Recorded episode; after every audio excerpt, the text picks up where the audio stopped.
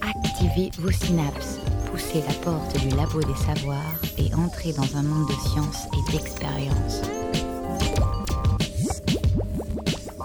C'est le labo des savoirs. Bonjour et bienvenue au Labo des Savoirs. Nous dormons entre 6 et 7 heures par jour, soit environ un tiers de notre existence. Instinctivement, on pourrait donc penser que la tranquillité règne dans le cerveau pendant que nous dormons. Eh bien, pas du tout. D'un point de vue biologique, le sommeil est une période d'activité cruciale. Certaines fonctions de l'organisme ne s'activent d'ailleurs que durant le sommeil. Et chaque nuit est ponctuée de phases bien précises d'intensité très variable. Une personne sur trois dans le monde souffrirait de troubles du sommeil, de quoi en faire un véritable enjeu de santé publique. Que se passe-t-il quand nous dormons? Quel impact le manque de sommeil peut-il avoir sur notre métabolisme, sur notre cerveau? À quoi servent les rêves Autant de questions auxquelles nous allons tenter de répondre dans cette nouvelle émission du Labo des Savoirs. Et pour cela, deux invités nous font l'honneur d'être présentes dans nos studios de la rue Jeanne d'Arc aujourd'hui. Lorraine Leclerc-Visonneau, bonsoir.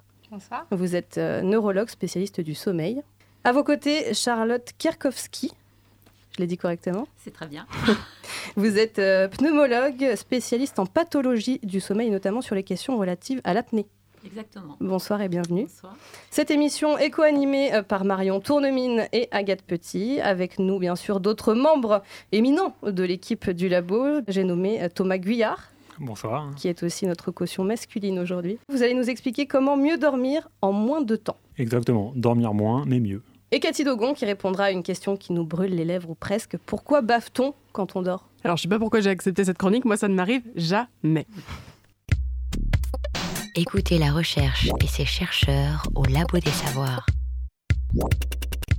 On a tous une expérience différente du sommeil. Il y a ceux qui tombent d'une masse, ceux qui tergiversent, ceux qui dorment sur le ventre, ceux qui dorment sur le dos, ceux qui gesticulent ou se font discrets, mais en réalité, malgré ces variations propres à chacun, notre sommeil est construit à l'identique.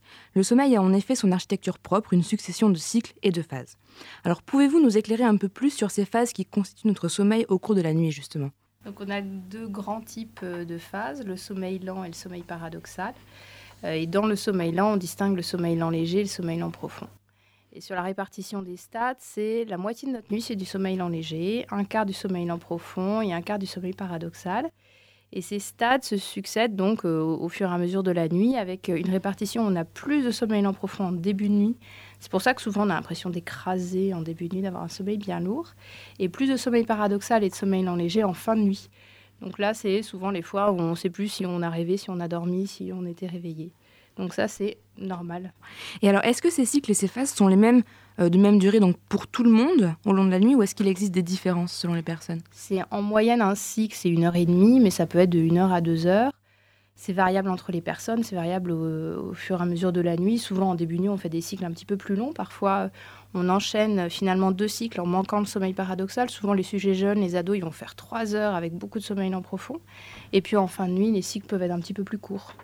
Il y a une expérience qui a été réalisée au début des années 60 par Michel Siffre, qui est un géologue, et qui s'est isolé près de deux mois dans une grotte sans repère temporel. Et il s'est avéré que malgré cet isolement et sa désorientation, il observait des cycles circadiens, donc une alternance veille-sommeil, de 24h30, soit un tout petit peu plus d'une journée finalement.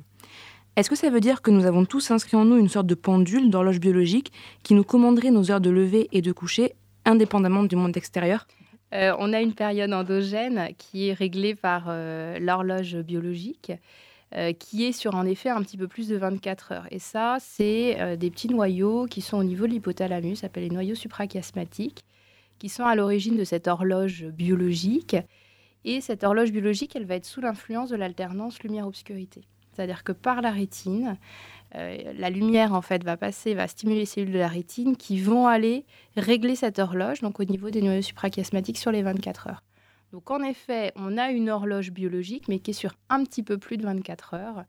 Euh, Après, ça dépend un peu des études. Il y en a où c'est 25,2, là c'est 24,5. Euh, sur un petit peu plus de 24 heures. Et d'ailleurs, si on regarde les pathologies du sommeil, des troubles du rythme circadien, vous avez des gens qui sont couche tôt, lève tôt à l'extrême, ils ont une période endogène qui est plus courte. Et les couches tard, lève tard à l'extrême, ils ont une période endogène qui est un petit peu plus longue. C'est pour ça qu'on dort spontanément la nuit et pas en journée quand... Alors ça, si c'est parfois parce ça nous arrange c'est la conjonction des deux. C'est à la fois euh, sur euh, l'horloge euh, biologique, l'horloge interne, et synchronisé par l'alternance lumière-obscurité. Et ce dont vous parlez, les personnes couche tard, lève tard ou couche tôt, lève tôt, c'est ce qu'on appelle le chronotype en fait? C'est le chronotype, oui, en effet. Si je comprends bien, donc on a tous un chronotype différent qui nous est propre. Mais en fait, qu'est-ce qui le constitue ce chronotype? Est-ce que c'est notre environnement, la société, notre éducation, ou est-ce que ce serait notre ADN, même nos gènes en fait, qui le commanderaient? Ce sera plutôt les gènes qui commanderaient une nature, mais après, on peut influencer euh, sa nature avec l'environnement. On a des gènes d'horloge, alors qu'on des jolis noms. hein. Il y a clock, euh, qui est un gène d'horloge, euh, bémal, pair 3, etc. Et euh, en fonction des gènes, on est euh, plus ou moins couche-tôt, lève-tôt ou couche-tard, lève-tard.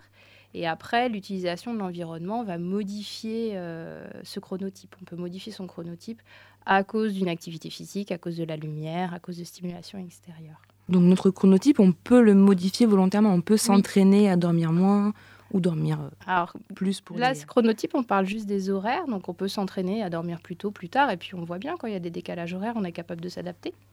Euh, parce qu'on adapte nos activités, la lumière. Après, euh, le fait d'avoir des besoins d'être court dormeur ou long dormeur, ça, on peut pas trop y faire grand-chose. Et dans ce cas-là, pour les, gros dormeurs, ceux qui ont besoin de beaucoup d'heures de sommeil, qui ont besoin de se lever tard, est-ce qu'on peut se dire que dans nos sociétés où on est à la recherche de la performance, de, faire beaucoup d'activités, d'être euh, dans la course à la consommation, finalement, est-ce que les chronotypes de gros dormeurs peuvent être amenés à disparaître? Est-ce que finalement, au bout d'un moment, on sera tous harmonisés sur un chronotype petit dormeur euh, efficace? Je pense que c'est des gens qui, finissent en consultation du sommeil. Voilà. Ils sont en dette de sommeil euh, tout le temps. Et euh, à moins de pouvoir récupérer le week-end, sauf qu'ici, ils ont des enfants tout petits qui les réveillent, hein, ils sont toujours fatigués. Enfin, moi, je pense que les longs dormeurs, les pauvres, sont, les, sont malheureux. Les courts dormeurs sont heureux, par contre. C'est ça, ils sont pas forcément adaptés finalement à nos modes de vie rapides euh, et performants. Est-ce que nos besoins en sommeil euh, sont proportionnels à notre activité journalière Par exemple, un, sportif professionnel, est-ce qu'il a besoin de plus dormir qu'une personne sédentaire en vacances? Oui, alors euh, le, fait d'avoir euh, une, activité physique plus importante va faire qu'on va produire plus d'adénosine. Et plus on produit d'adénosine, plus on va faire du sommeil lent profond. Donc souvent, les sportifs de haut niveau ont quand même des besoins de sommeil assez importants. Et même, c'est pas une bonne idée de faire du sport si on est en dette de sommeil, parce qu'on a plus, plus de risques de se blesser. C'est plus à risque euh, si on n'a pas respecté les besoins. Et donc, à la fois, euh, pour faire de l'activité physique, il faut avoir respecté ses besoins de sommeil, et à la fois, une activité de physique importante va augmenter euh, les, besoins, les besoins de sommeil. Et c'est même intéressant dans l'insomnie, où finalement, en fait, les gens qui n'arrivent pas à dormir, on va leur dire bah, faites plus d'activité physique le matin surtout, et vous allez augmenter naturellement votre profondeur du sommeil, votre ressenti du sommeil. Et ces variations qu'on peut avoir chez une personne euh, active, sportive ou une personne sédentaire, ça se joue à quoi comme différence? C'est une heure, deux heures de variation euh, en Ouais, besoin Je pense ou- que c'est dans le du domaine de l'heure. Notre durée de sommeil donc s'amenuise et il est difficile de changer son mode de vie. Quitte à dormir moins, peut-on dormir mieux, voire utile? Thomas Guyard. C'est une très bonne question et je vais essayer d'y répondre. Dans notre société moderne, on peut voir que tout va vite, très vite et que le temps s'envole. Nous sommes partagés entre travail, loisirs et vie sociale. Et de ce fait, le temps consacré à notre sommeil diminue d'année en année. Et cela a des conséquences importantes sur notre santé. Baisse de la vigilance, augmentation des risques de diabète, des risques cardiovasculaires. En 2008, une étude statistique estimait que 50% de la population adulte des États-Unis souffrait de troubles du sommeil, ainsi que 30% pour la population européenne et plus de 20% pour la population japonaise. Et la majorité de ces personnes qui souffraient de problèmes du sommeil reconnaissent que cela affecte réellement leur activité quotidienne, mais ne prennent aucune mesure pour régler cela. Je suis donc parti à la recherche de solutions, car on trouve sur Internet de nombreuses légendes urbaines sur des personnes qui auraient réussi à contrôler leur sommeil.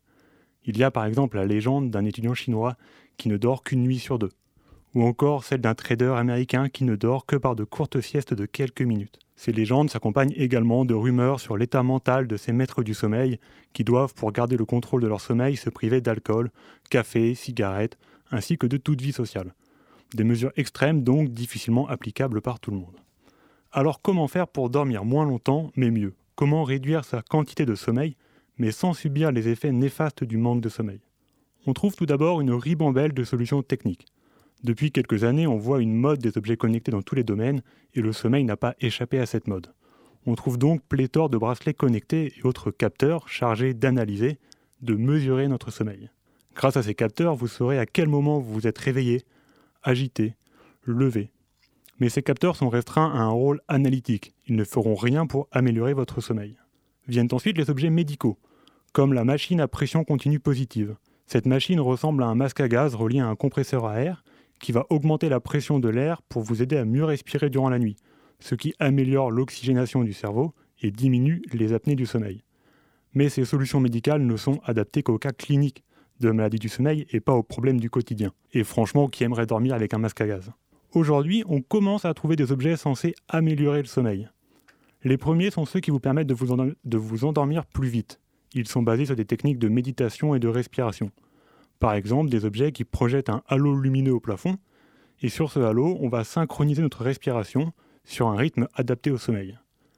On optimise ainsi son temps de sommeil en passant moins de temps à tergiverser dans son lit, mais sans vraiment améliorer le sommeil.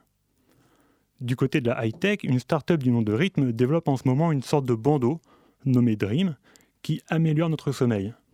Son fonctionnement est encore obscur, mais la start-up explique que le bandeau synchronise des stimulations sonores avec l'activité du cerveau afin d'augmenter la qualité du sommeil. On peut également chercher des techniques naturelles qui ne dépendent pas d'objets, des techniques qui passent par la connaissance de nos cycles du sommeil.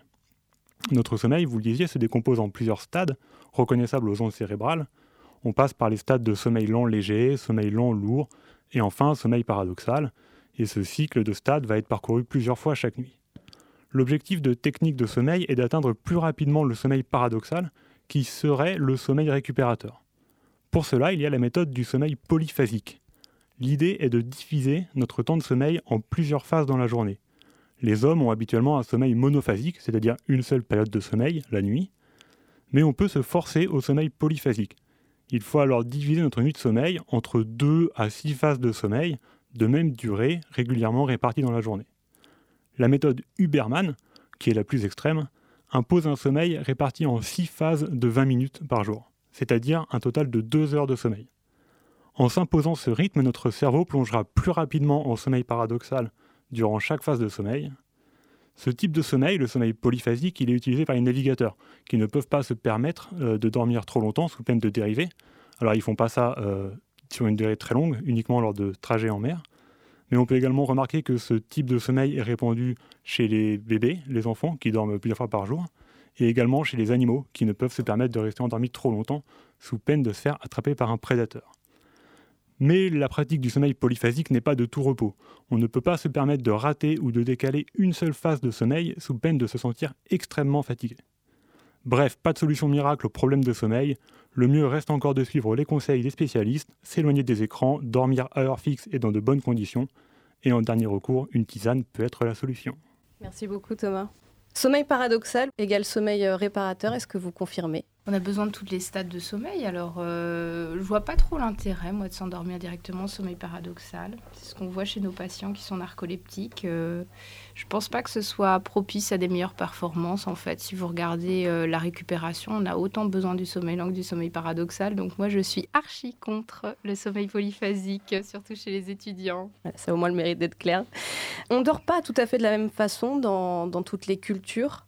Est-ce euh, est-ce qu'il y a des pays qu'on pourrait considérer comme exemple à ce niveau-là Ou bien est-ce que finalement, euh, ces problèmes-là, on les retrouve dans toutes les, sur tous les continents, dans, toutes, euh, les civilisations Le co-sleeping, le co-dodo, euh, c'est quand même une problématique particulière. On n'est pas forcément fait pour dormir à plusieurs, se déranger les uns les autres.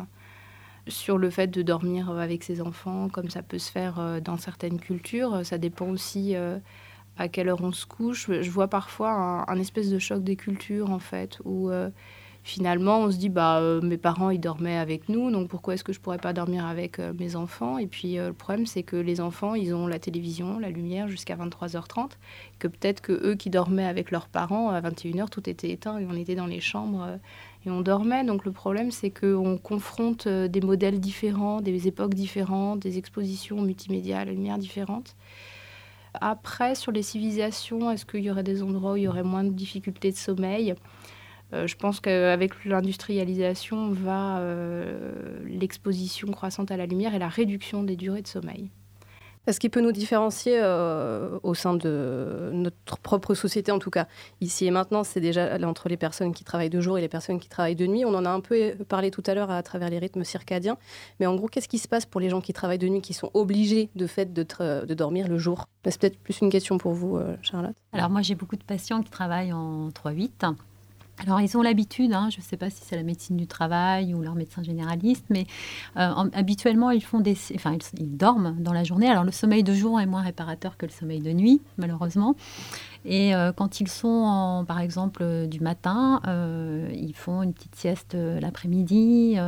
Et, quand ils sont de nuit, ils dorment jusqu'à 13 heures. Enfin, ils se couchent en rentrant du boulot ils ont assez l'habitude. Enfin, moi, j'ai l'impression qu'ils se sont, ils sont habitués. Et en vacances, bizarrement, ils reprennent euh, leurs habitudes. Euh, enfin, ils se couchent le soir et, et ça leur pose aucun problème. Mais euh, voilà, c'est. C'est-à-dire qu'en fait, quand on est obligé de dormir deux jours, il faudrait essayer de dormir un peu plus que la moyenne pour que ce soit réparateur de la même façon. généralement, on dort moins. Parce qu'on a plus des difficultés à maintenir le sommeil. Et est-ce qu'il faudrait privilégier la quantité ou la qualité du sommeil?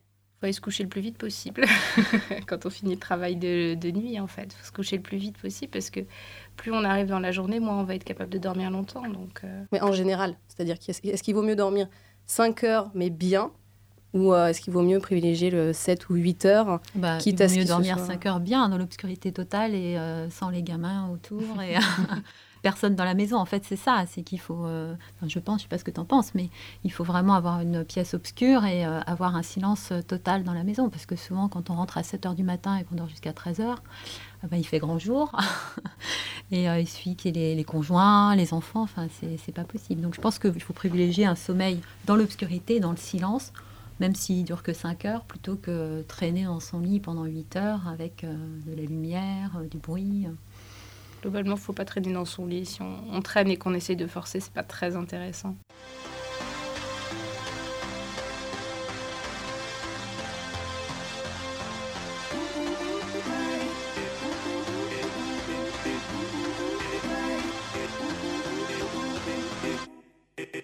Tu pourras me dire tout ce que tu veux. Sous tes fous rires et tes grands airs, c'est pas la peine, tu peux mentir à qui tu veux. Tu souris trop pour être heureux. Tu me fais de la peine. Je t'aime quand même, moi. Je suis pas tes potes, ni ton boss ou tes collègues, moi. Mais tu me prends vraiment pour un con. Tu crois que tu m'endors, mais même derrière ton masque, tes cernes en parlent encore. Tu n'as pas sommeil. Le froid, la soif, la dalle, t'as tout, mais tu n'as pas sommeil ta mère, ta femme, ta fille, ta nous, mais tu n'as pas sommeil. Ton toit, ton taf, ta caisse, tes sous, mais tu n'as pas sommeil. La vie, santé, bonheur, avoue que tu n'as pas sommeil. Si on sortait prendre l'air, au lieu de me prendre pour de la merde prends-moi la main. Sinon, à quoi on sert, nous À part faire la fête. Mec, je l'ai assez faite, moi. On se voit demain. Si je comptais, je compterais pour toi. Je te conterai mes histoires. Je compterai les moutons pour toi. Si je comptais, je compterais pour toi. Je te conterai mes histoires. Je compterai les moutons. Mais tu n'as pas sommeil le froid, la soif, la dalle, t'as tout mais tu n'as pas sommeil. Ta mère, ta femme, ta fille, y'a nous mais tu n'as pas sommeil. Ton toit, ton taf, ta caisse, tes sous mais tu n'as pas sommeil. La vie, santé, bonheur, avoue que tu n'as pas sommeil. Le froid, la soif, la dalle, t'as tout mais tu n'as pas sommeil.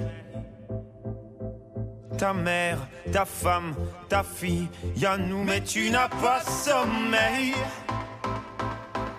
Ton toit, ton taf, ta caisse, tes sous mais tu n'as pas sommeil. la vie, santé, bonheur, avoue que tu n'as pas sommeil. Le froid, la soif, la dalle, t'as tout mais tu n'as pas sommeil. Ta mère, ta femme, ta fille, y'a nous mais tu n'as pas sommeil. Ton toit, ton taf, ta caisse, tes sous mais tu n'as pas sommeil. La vie, santé, bonheur, à fond.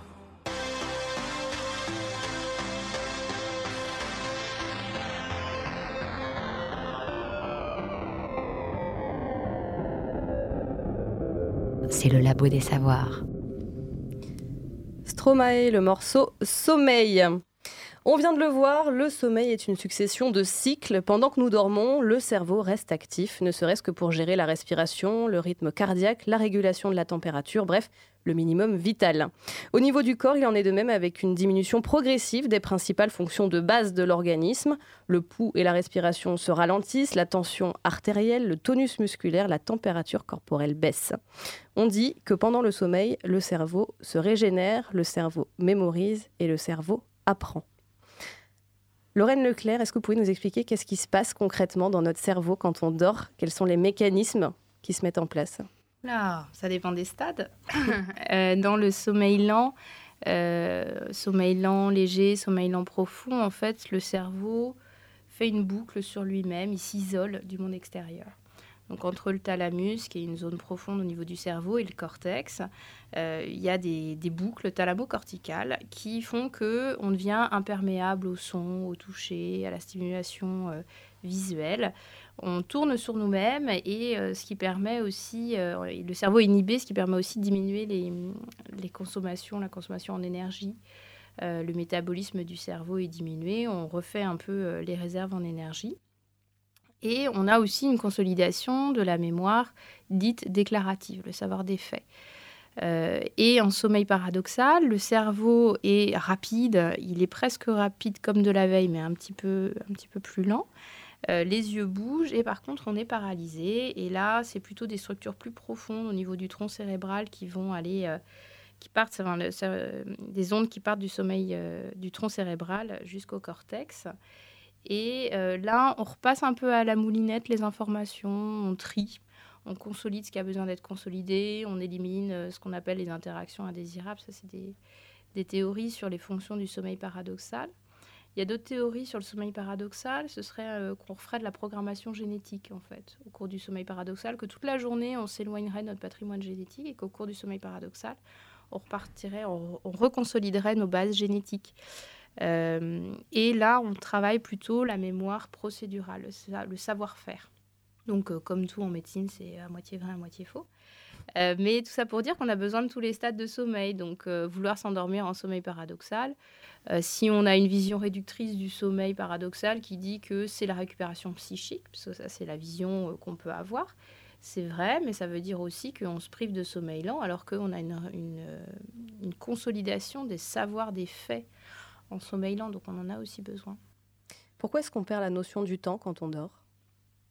Parce qu'on est dans un état de vigilance modifié, je dirais, où on pas, euh, on a nos, structures de l'attention qui sont euh, en sommeil, hein, qui sont euh, inhibées, donc on n'est n'a pas une vigilance, une attention disposée, donc il faut se resynchroniser un petit peu, reprendre les informations, se remettre où on est. On est un peu perdu quand on sort du sommeil. Quand on parle de, régénération, de quoi est-ce qu'on parle exactement? Qu'est-ce qui se régénère? Bah, les cellules, elles s'abîment euh, au fur et à mesure euh, de la journée. Il faut, euh, il faut, elles se divisent, elles sont en croissance. Celles qui sont mortes, elles disparaissent. Elles sont. Il y, a une apoptose naturelle hein, des cellules qui. je n'ai pas de biologiste pour me corriger, mais pour, pour on va dire, renouveler les cellules. Donc il y a tout un travail quand même de régénération cellulaire qui se fait surtout pendant le sommeil lent. Et une croissance, une croissance aussi des cellules, donc voilà, division, mitose, etc. Et sur, le plan, sur le plan des hormones aussi, il y a des modifications au cours du sommeil, à une échelle un petit peu plus, plus haute.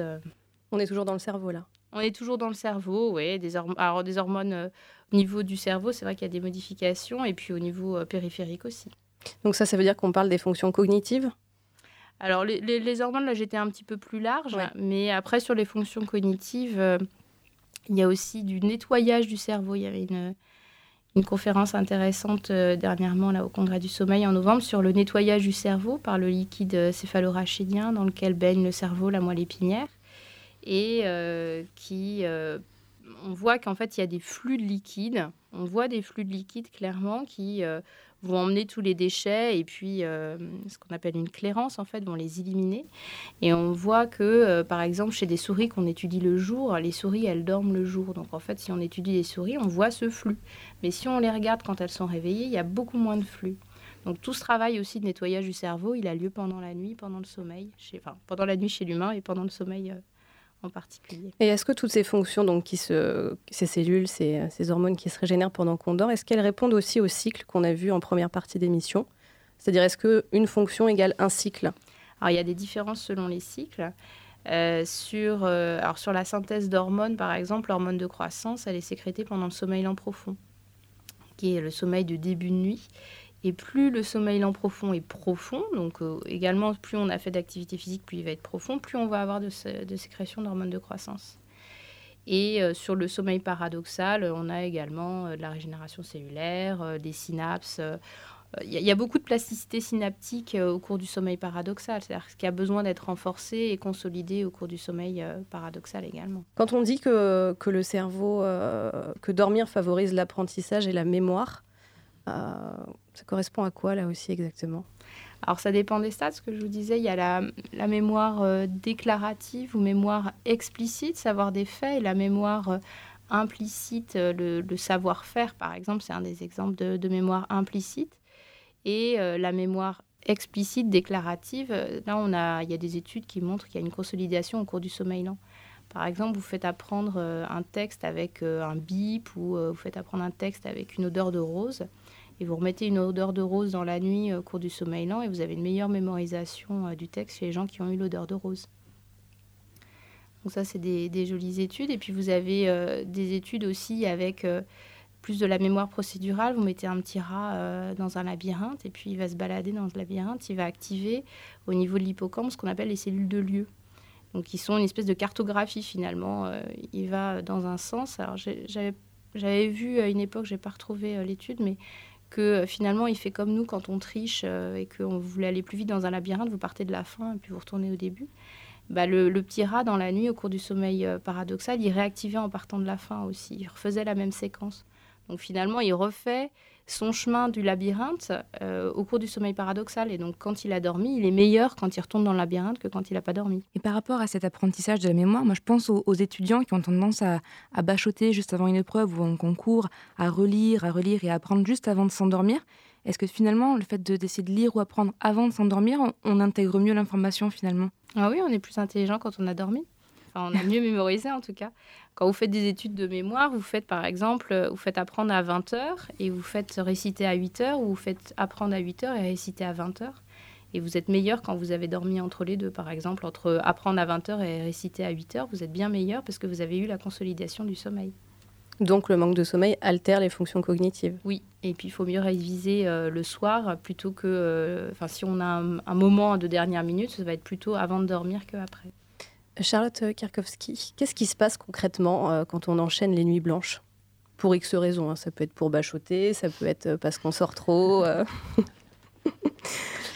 Alors, il y a forcément un moment où on est obligé de récupérer sa dette de sommeil. Sinon, c'est pas vivable. je ne sais pas ce que tu en penses, mais on peut pas pas succéder des nuits blanches euh, à des ternam. Donc euh, la dette de sommeil, ben, on la récupère, comme je disais tout à l'heure, un week-end, on va dormir 10 euh, heures d'affilée. Alors c'est surtout les étudiants, hein. je pense que nous on a passé l'âge de faire des nuits blanches à répétition, sauf quand on est de garde. Mais c'est, enfin, physiologiquement, c'est pas possible de ne pas dormir. Hein. Allez-y. C'est, voilà, on est en dette, il faut qu'à un moment donné, on récupère sa dette. Donc cette dette de sommeil, justement, à partir de quand on l'expérimente à partir de quand? Est-ce qu'on dit qu'on est en dette de sommeil? Ça vient assez vite. Hein. Euh, si vous regardez des chiffres où vous faites des privations rien que de deux heures de sommeil euh, pendant 4-5 jours de suite, vous avez déjà des différences. Hein. Donc la plupart des gens finalement sont en aide de sommeil. Ah oui, ouais. Tous, les gens qui travaillent, quoi. Est-ce qu'il y a des symptômes physiques, physiologiques précis qui peuvent potentiellement nous alerter individuellement sur le fait qu'on est en manque de sommeil parce qu'on ne le ressent pas spécialement ça dépend du niveau, mais euh, en dehors des cernes sous les yeux, qui peuvent être un indice. On ressent tous, euh, plus ou moins une fois au moins dans sa vie, une dette de sommeil. C'est-à-dire que quand vous baillez dès 11 h le matin, quand vous avez des signes de somnolence dans la journée, c'est que probablement vous n'avez pas assez dormi.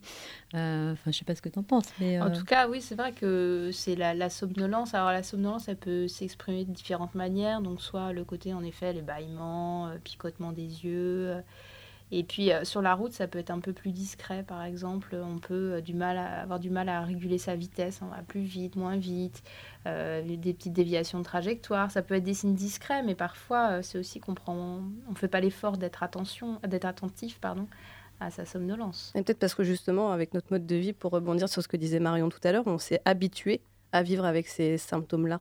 Bah, il y a bien des vacances de temps en temps pour se rendre compte quand on a son quota de sommeil. Non, on s'en rend compte quand même quand on n'a pas son quota de sommeil. Pour savoir les besoins de sommeil, il faut regarder combien de temps on dort en vacances. Et il faut essayer d'être à son besoin de sommeil. Donc la deuxième semaine des vacances, pas quand on récupère, hein, pas les 10-11 euh, heures de sommeil, mais la deuxième semaine des vacances, finalement, combien de temps on dort. Donc ça, ça donne son besoin de sommeil et on essaye, euh, on essaye de respecter le plus possible. Après, c'est vrai que on n'est pas dans une société où, où, on cultive euh, le fait de prendre du temps pour soi, mais c'est quand même important. On pourrait faire une émission là-dessus aussi.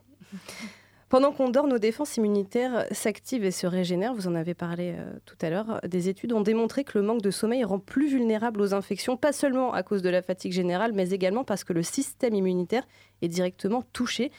Est-ce que le manque de sommeil modifie nos gènes? Et si oui, lesquels? Euh, je pense que oui, le manque de sommeil modifie nos gènes. Après, vous dire lesquels, euh, ce serait beaucoup dire. Après, sur des, problèmes d'immunité, je pense que c'est sur des privations assez importantes, comme les, phénomènes de, régulation thermique, c'est aussi sur des privations assez importantes. C'est euh, Randy Gartner qui a battu le record de temps de s'endormir. Il a, ça, il a tenu 11 jours, ça fait 264 heures sans dormir. C'est le Guinness, euh, détenteur du Guinness euh, Book, euh, du record, du monde. Et là, lui, il avait en effet des troubles de la régulation thermique, des troubles de l'immunité. Après, sur des privations, un peu chroniques, un peu modérées sur l'immunité, je pourrais pas vous dire. Et sur les gènes, je pense qu'il y a pas mal d'effets, notamment cardiovasculaires, qui doivent en effet influencer la transcription des gènes. Mais là, je ne rentrerai pas dans les détails. Et est-ce que chez ce dormeur, euh, enfin, ce non-dormeur extrême, justement, les séquelles qu'on observe après, elles sont irréversibles Il n'a pas eu de séquelles, non. non. En fait, il a récupéré. Alors, c'est ça qui est intéressant, c'est qu'il n'a pas dormi pendant 11 jours et il a récupéré l'équivalent de 3 nuits à peu près.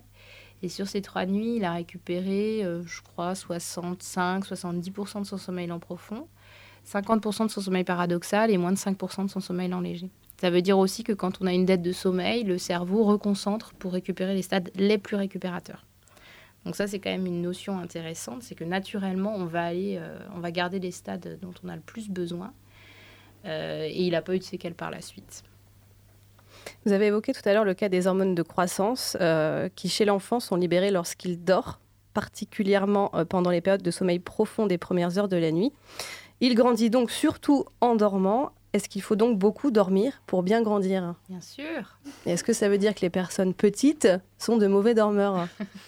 Alors je ne sais pas, il y, a une légende, il faudrait que je, regarde si c'est une légende ou si c'est un truc euh, qui existe, mais qu'il y avait une tribu, euh, je crois, euh, en Amérique du Sud où tous les enfants dormaient ensemble et puis ils se réveillaient les uns les autres parce que forcément les cycles des uns tombent pas en même temps que les cycles des autres et puis on a tendance à, à se réveiller éventuellement entre chaque cycle et que tous les enfants étaient petits dans cette tribu. Donc il faudrait que je fasse des recherches pour voir si c'est vrai ou si c'est juste une légende.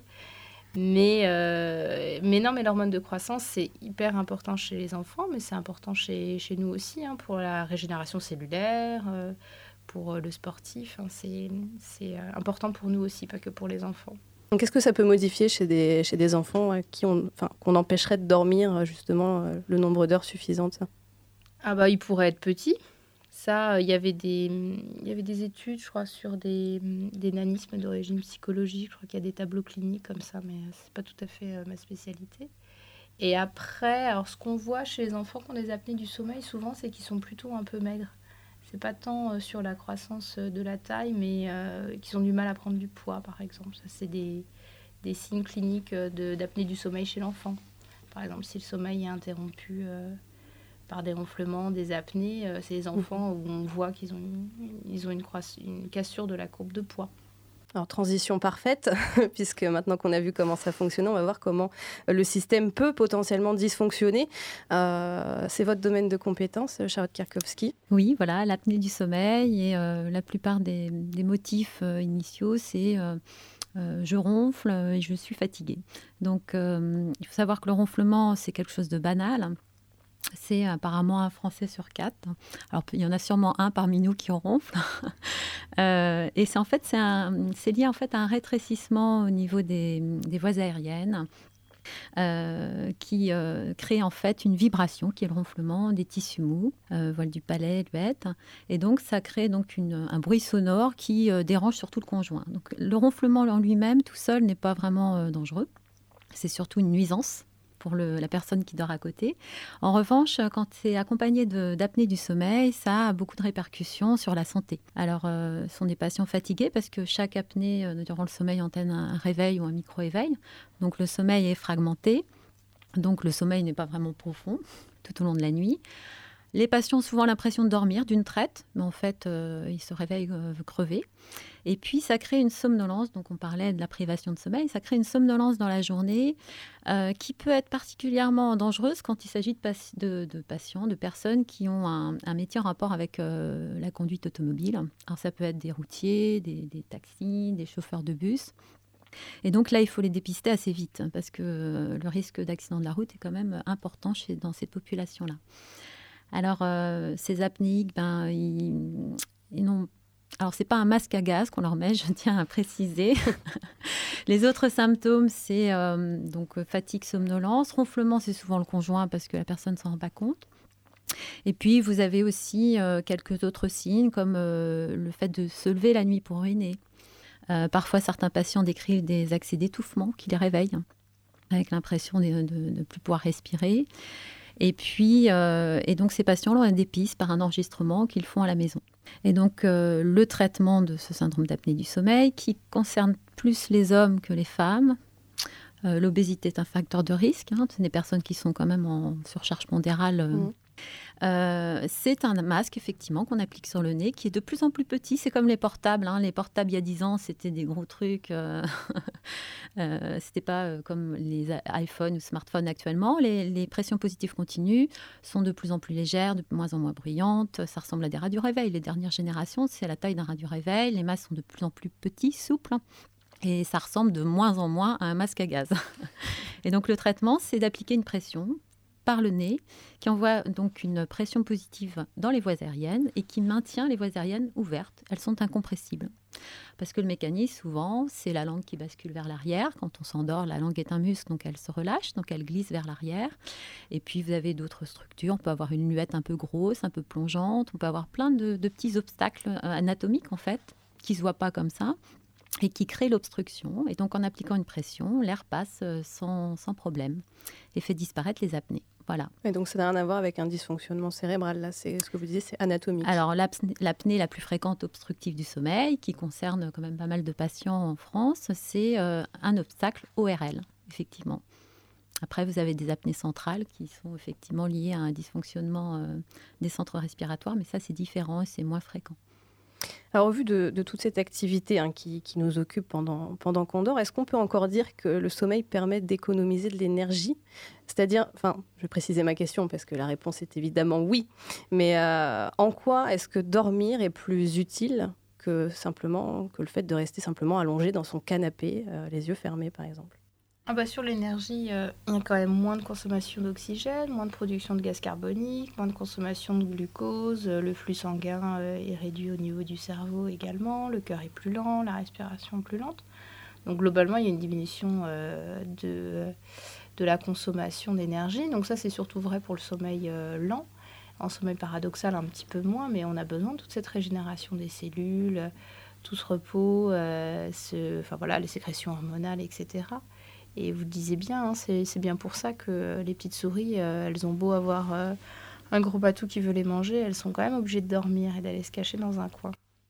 Comment nos, nos besoins en sommeil et les effets du sommeil évoluent avec l'âge? Vous en avez un peu parlé tout à l'heure. Alors là, sur le, sommeil, le vieillissement du sommeil, globalement, il y a euh, le temps pour s'endormir, euh, la latence d'endormissement a tendance à s'allonger un peu, et le sommeil est moins concentré. C'est-à-dire que de manière normale, on a des éveils à l'intérieur du sommeil euh, qui sont un petit peu plus longs. En fait, c'est pas rare d'avoir en vieillissant un sommeil biphasique, c'est-à-dire avec, mettons, euh, on manque un cycle en cours de nuit, euh, on a une heure, une heure et demie d'éveil. donc voilà, il est moins efficace, il est moins concentré. On va dire qu'on regarde l'efficacité de sommeil, c'est-à-dire le temps qu'on dort sur le temps passé au lit. Chez un sujet jeune, elle est autour de 90%. Chez un sujet plus âgé, autour de 60-70 euh, ans, euh, on est à 85% euh, d'efficacité de sommeil de manière normale. Donc ça baisse pas tant que ça. Est-ce que c'est une idée reçue finalement quand on entend dire que les personnes âgées dorment moins? Alors, il y, a des études un peu contradictoires. Globalement, nous, l'impression qu'on a, c'est qu'en effet, les besoins de sommeil diminuent un petit peu avec l'âge.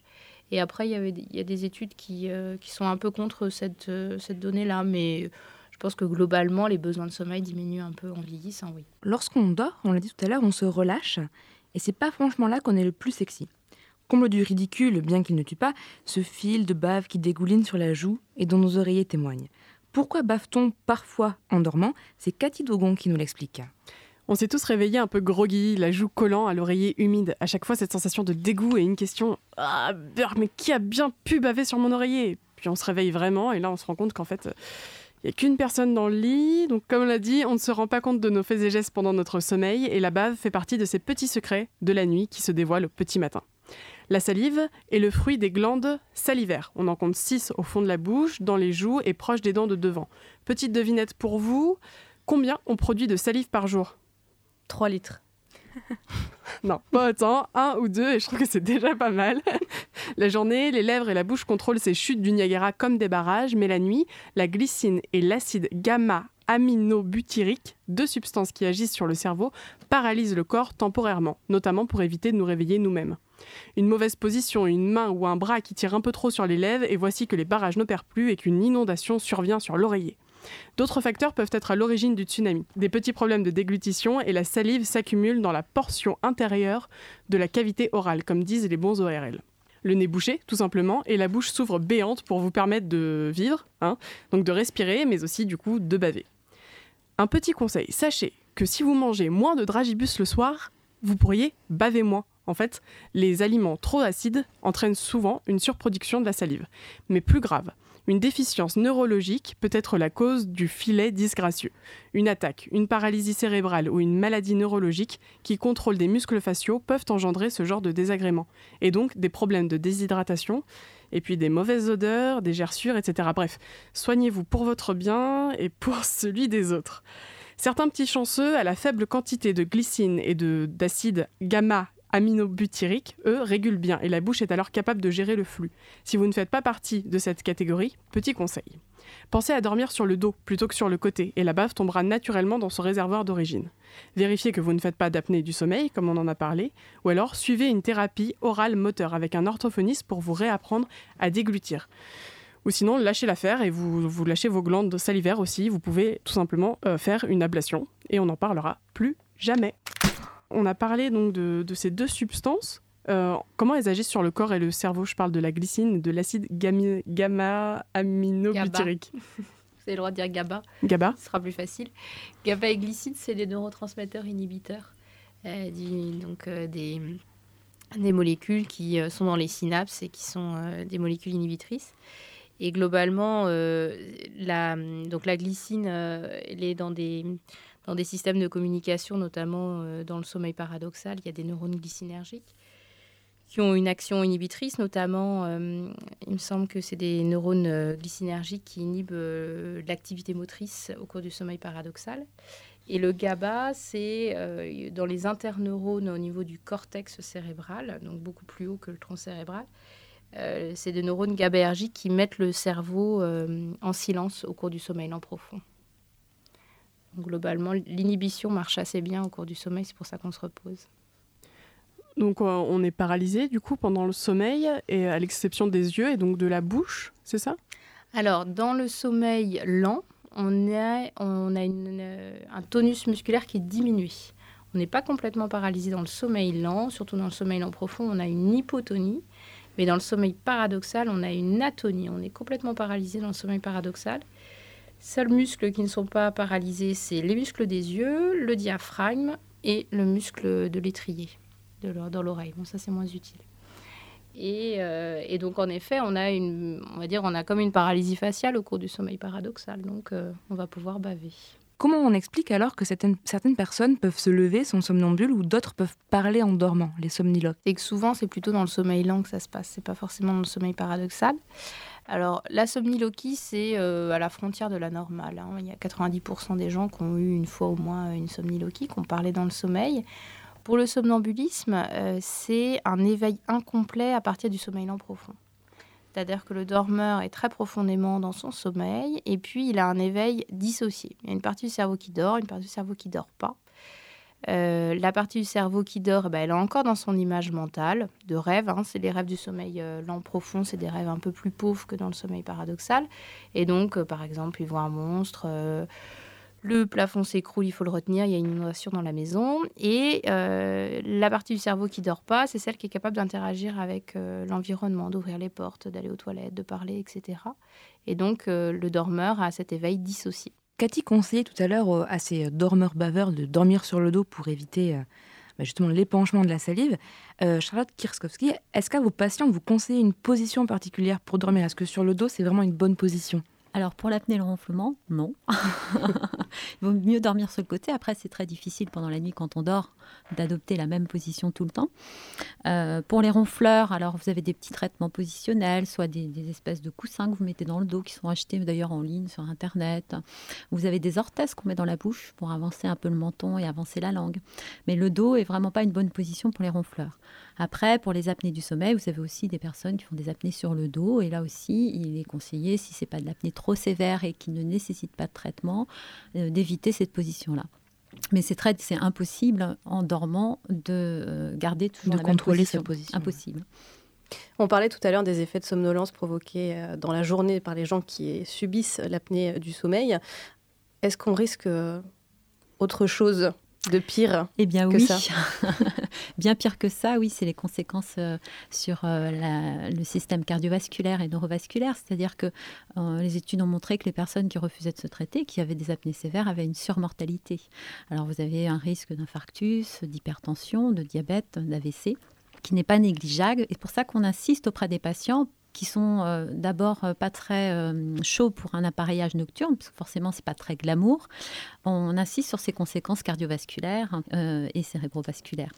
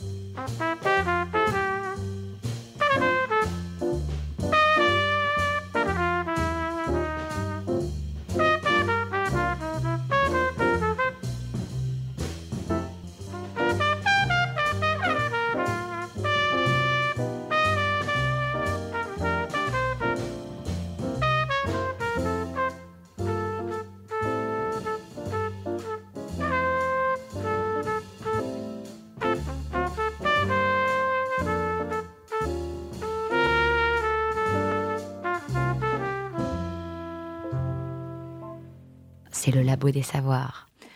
On vient d'écouter When the Lights Are Low de Miles Davis. Comment parler du sommeil sans évoquer ce monde fou et flou qui nous saisit le matin au réveil, nous laisse perplexes parfois, si bien qu'on voudrait se rendormir pour y retourner, ou parfois encore qui nous dérange tant qu'on est heureux de se réveiller. Quelle qu'en soit l'expérience, on a déjà tous voyagé dans ce monde des rêves. Alors, on l'a évoqué en début d'émission, certaines phases du sommeil sont le berceau des rêves, et comme nous dormons tous, nous rêvons tous, non? Non, il y, a des non-rêveurs ça existe, c'est rare. Euh, c'est très rare, hein. c'est, euh, ça doit être moins de 3% euh, de la population qui dit qu'il ne rêve jamais. Et en fait, quand on, enregistre ces non-rêveurs, on voit que qu'ils font du sommeil paradoxal aussi, donc c'est pas un problème de stade de sommeil. Et en fait, si on va les réveiller, ils sont, dans la plupart des, cas, ils sont capables de rappeler un rêve. Donc en fait, il y a aussi beaucoup de non-rêveurs qui sont surtout des gens qui ne se rappellent pas de leurs rêves. Donc en fait, ne pas se rappeler de ses rêves, ça ne veut pas dire qu'on rêve pas. Oui.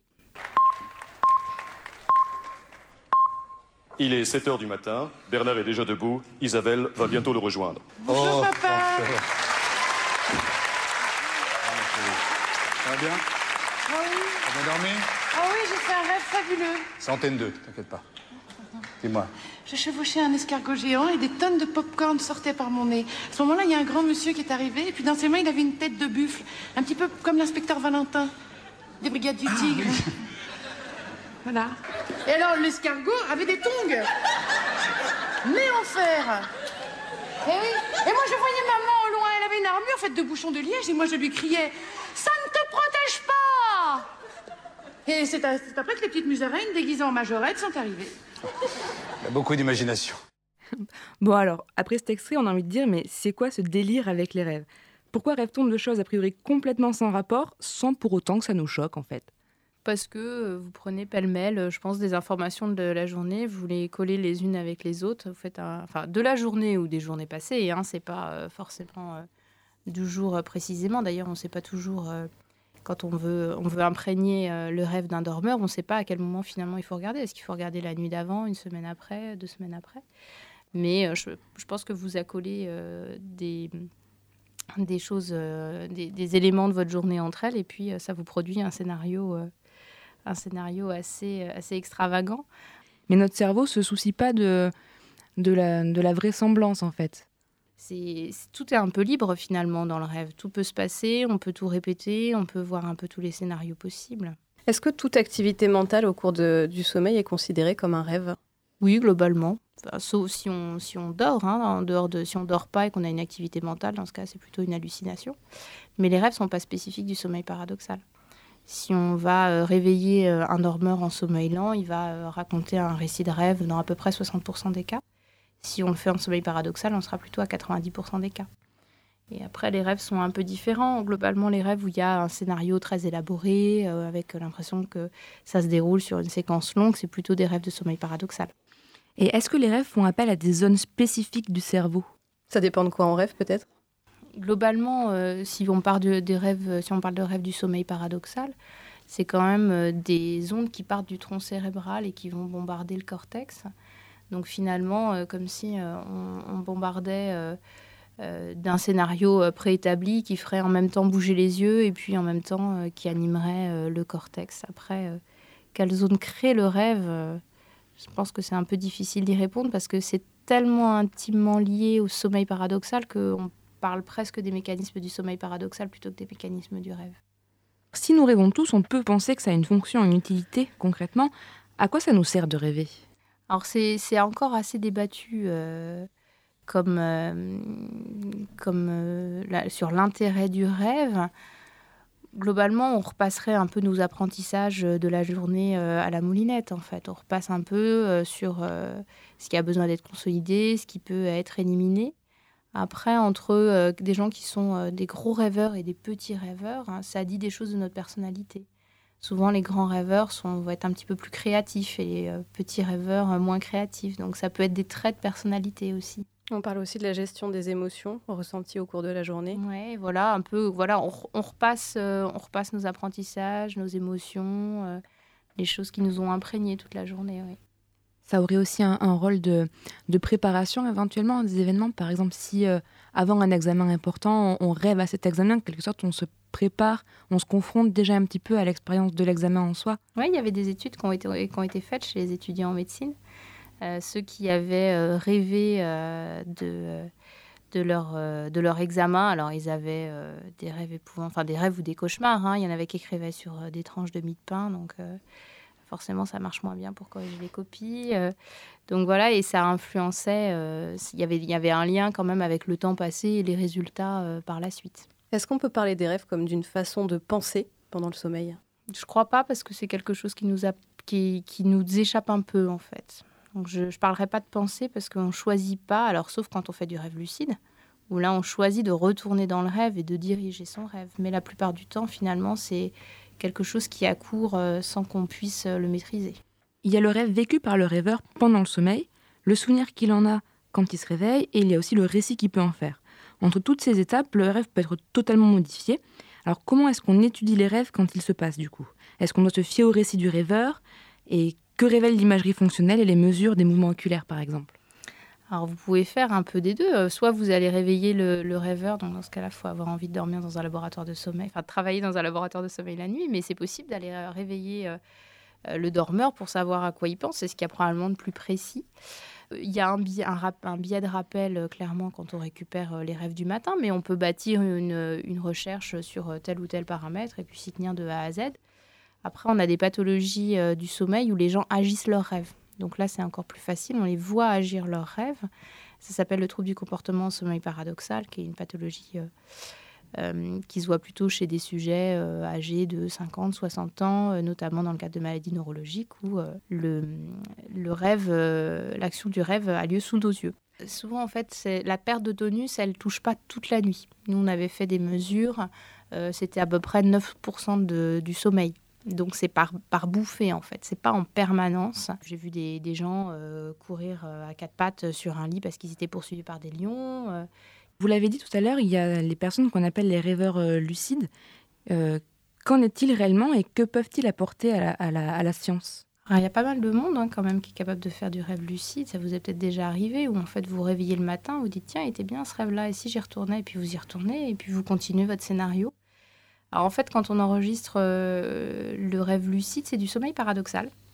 Et euh, par exemple, il y a des, un, je crois en Californie, un groupe de rêveurs lucides. Alors on peut les enregistrer, on peut faire des codes en fait. Par exemple, quand le rêveur est en rêveur lucide, il regarde trois fois à gauche, deux fois en haut. Et quand on voit des mouvements comme ça, on sait qu'il est en rêve lucide. Et puis euh, on va pouvoir suivre et enregistrer. Et ça correspond à du sommeil paradoxal. Sur la science, ça peut être utile en fait pour regarder l'activité musculaire, euh, les mouvements des yeux au cours du sommeil. Après, ça peut être intéressant pour traiter le sommeil, par exemple, chez les gens qui font des cauchemars ou euh, qui ont euh, des phénomènes indésirables vis-à-vis du sommeil, des hallucinations, des choses comme ça, ça peut aider à traiter. Depuis les années 60-70, la science ne cesse d'investiguer le domaine du sommeil et en résout peu à peu les mystères. De nombreuses pathologies métaboliques, neurologiques peuvent être améliorées en prenant soin de notre sommeil et d'autres maladies peuvent, quant à elles, être tout simplement évitées. Mais même si la science avance à grands pas, certains mystères restent encore à explorer, notamment dans le monde des rêves. Merci donc euh, Lorraine Leclerc-Visonneau et Charlotte Kirkowski d'avoir accepté notre invitation et d'être venus nous parler de votre spécialité et de nous avoir éclairé sur ce sombre sujet qu'est celui du sommeil. Peut-être que nos auditeurs rêveront ce soir au Labo des Savoirs. Merci à nos chroniqueurs, Thomas et Cathy, et également à la réalisation. On se quitte en douceur avec un morceau qui incite au lâcher-prise et à l'onérisme, Go to Sleep Little Baby, tiré de la bande originale du film O Brother.